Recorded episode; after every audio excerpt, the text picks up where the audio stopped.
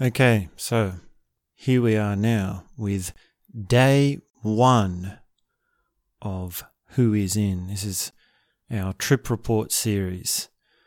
So there is an accompaniment episode for this where we talked about who is in, a little bit of the history, what it means. So if you'd like more context, you can listen to that. Otherwise, I'm going to assume you're on board. First up, allow me to explain the structure that I'm doing. So this is seven days, and there are two sets that I do. And what I've done for myself is I've put certain things around the sets to make sure that I do them and that I get all that I want to done in the day. So, set number one is morning silent sitting for one hour first thing in the morning, first thing I do when I get up. Then immediately after that, breakfast. And then immediately after that is set number one for Who Is In, which is 40 minutes. And I'm listening along to the track, the soundtrack, the prompter for that set.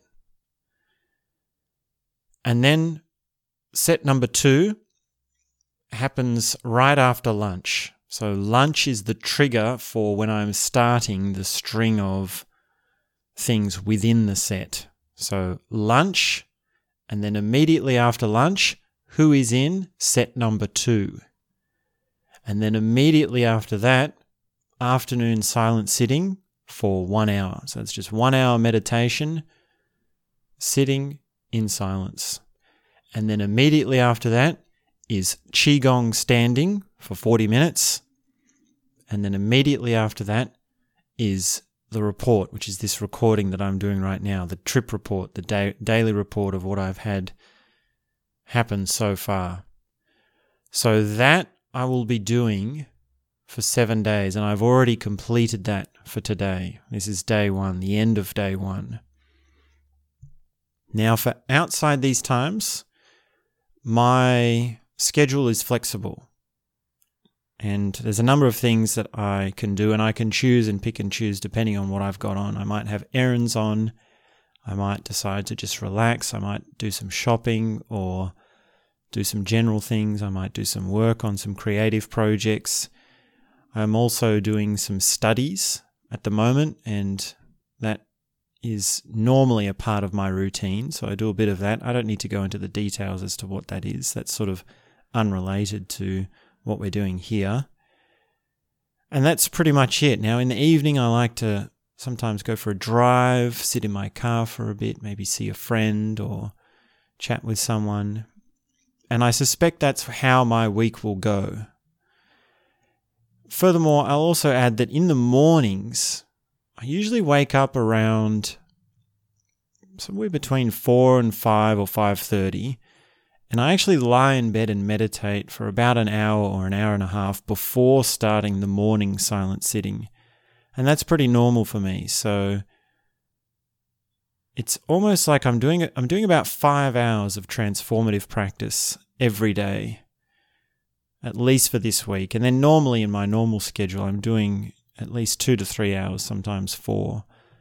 So the big difference is though that I'm doing who is in. I'm doing this method I'm doing this specific technique, and that's what we're focusing on. That's what the trip report is on. And I just thought I'd give the structure as a kind of context so you know what's happening around with me and how it's working. I'll also add that normally the best way to do who is in by yourself is to do it exact at exactly the same time every day. Now, at the moment, I'm not running to a clock. I don't do things by what time of day. These things that I've got in my set, in these sets of schedule, they're done by time length. So I have a time limit. So when I'm doing one hour meditation, I click the timer. When I'm doing the who is in, you know, I've got the 40 minute track there to tell me how long it is. They can start at any time. So I don't have to wait till nine o'clock or 9.05 or 5 to 9 or anything like that. I can start them at any time. And if there's something small, like I need to go to, to the bathroom between each thing within a set, or there's an interruption or something, or something quick that I need to do, then that doesn't mess up my flow. That doesn't mess up how each thing flows into the next. So normally you want to do it at the same time. So you want to be starting your who is in at the same time every day. And I suspect actually that what will happen, and what normally happens with me on a daily basis anyway, is that I do do things at exactly the same time because they naturally fall into a rhythm.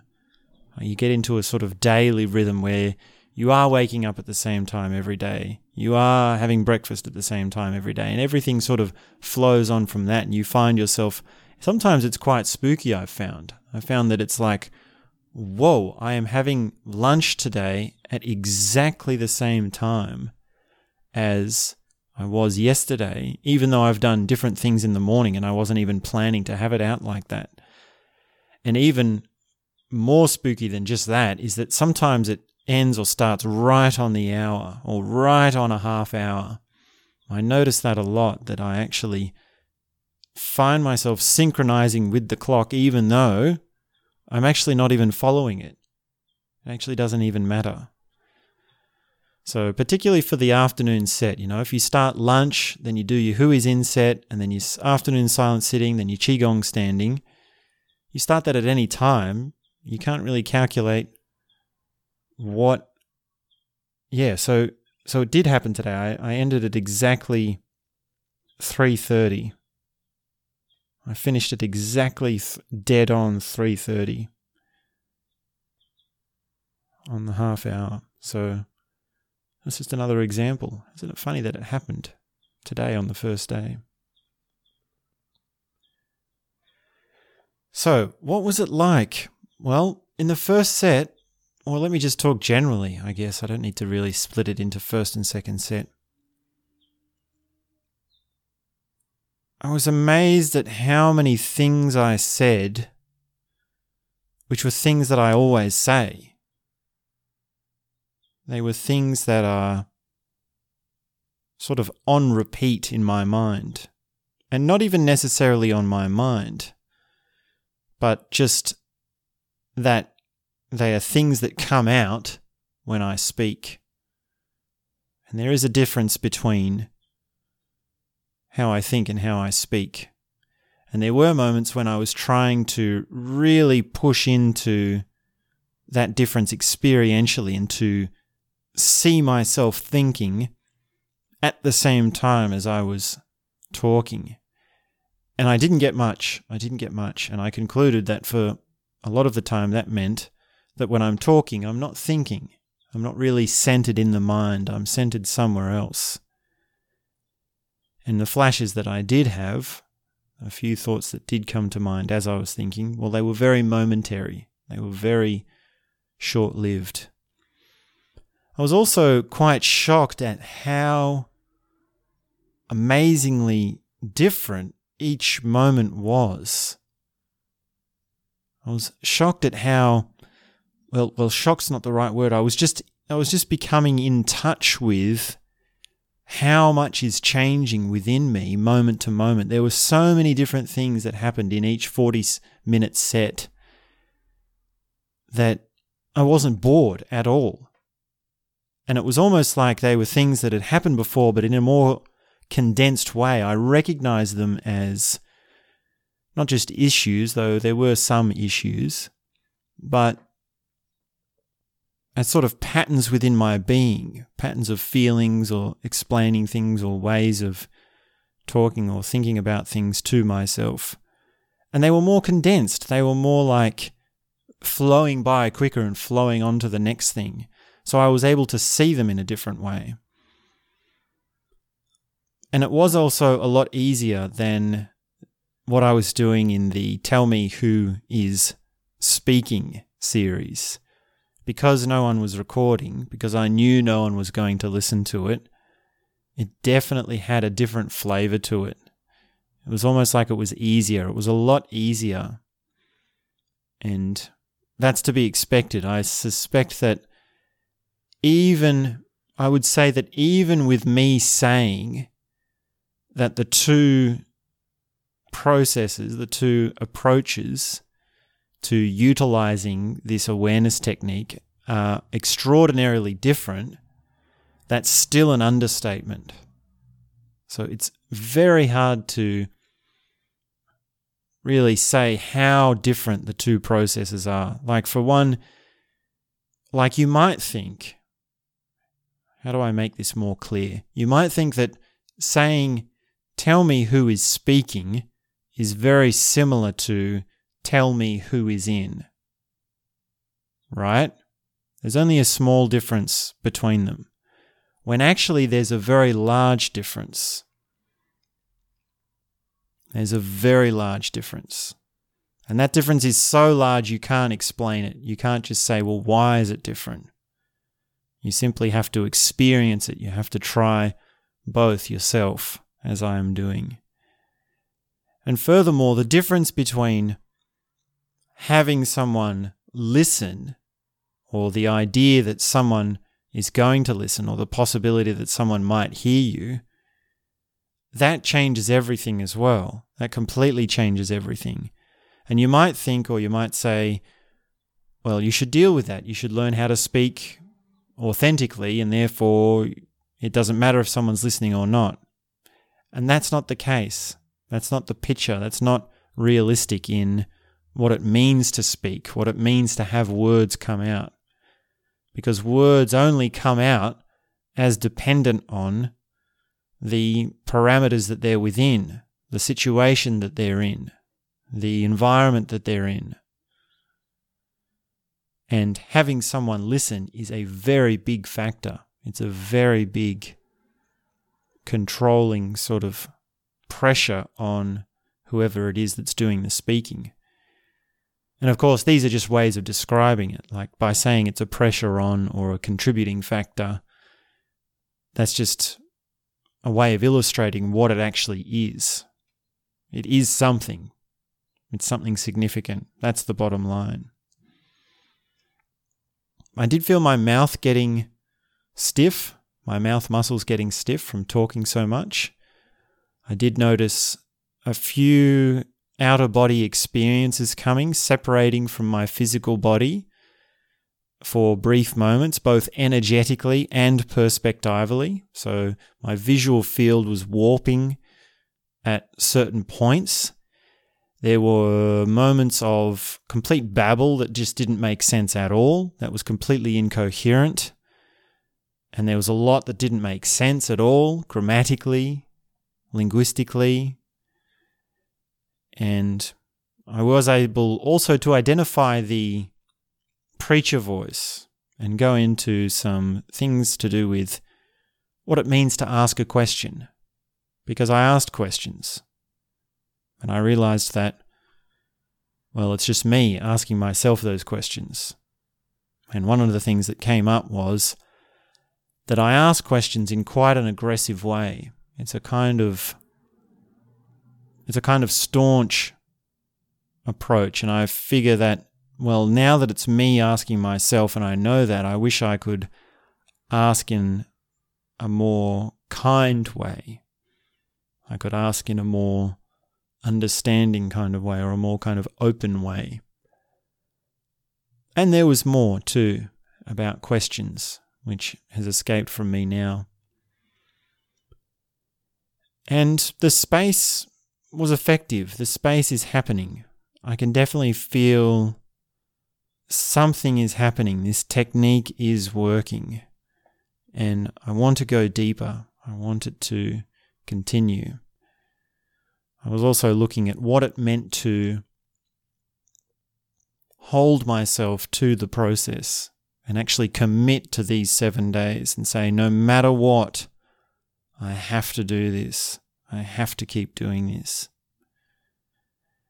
And the attitude around that as to well why are you forcing yourself? Why are you having to why do you have to say you have to? Why do you have to be so hard on yourself? Why do you have to be so stern in order to get something done in order to in order to be sure of yourself that you will do it?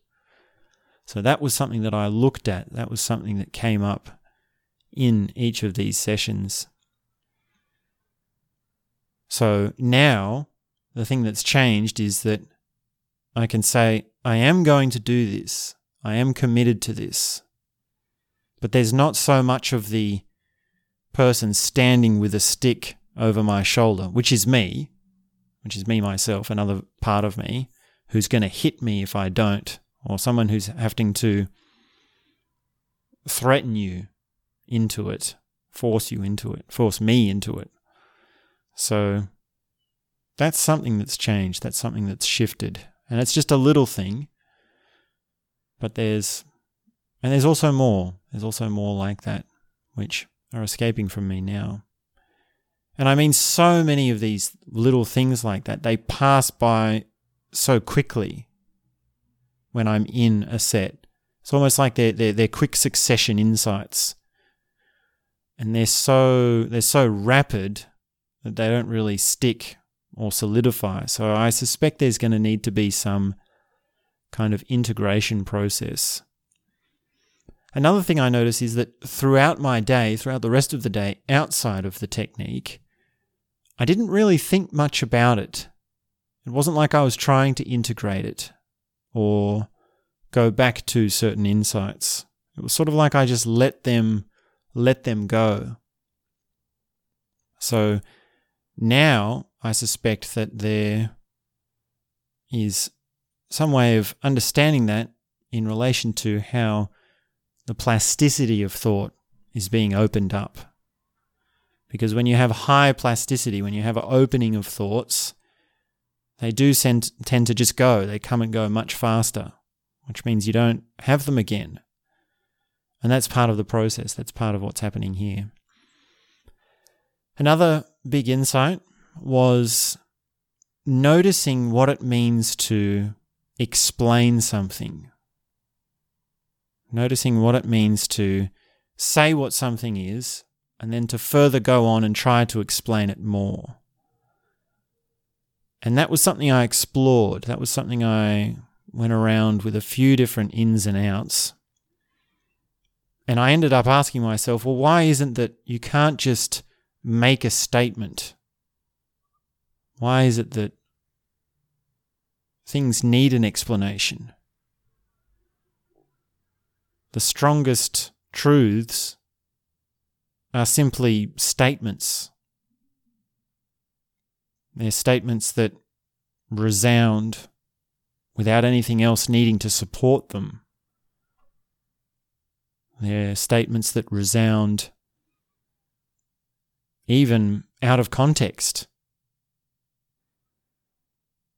And maybe that's where maybe that's where the cheesy quotes come from. Maybe that's the the point of a cheesy quote. It's that it's trying to be a resounding statement which has been taken out of context. But that was another point, that was another thing that came up. So I'm trying to keep these short as well. So that's just about all that's coming to mind, and it's by no means all of it.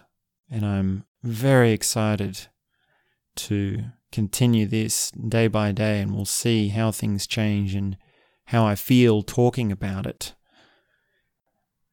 as the days unfold. So look out for the next report. This has been day one. Thanks very much for listening. And that's all I have to say for now.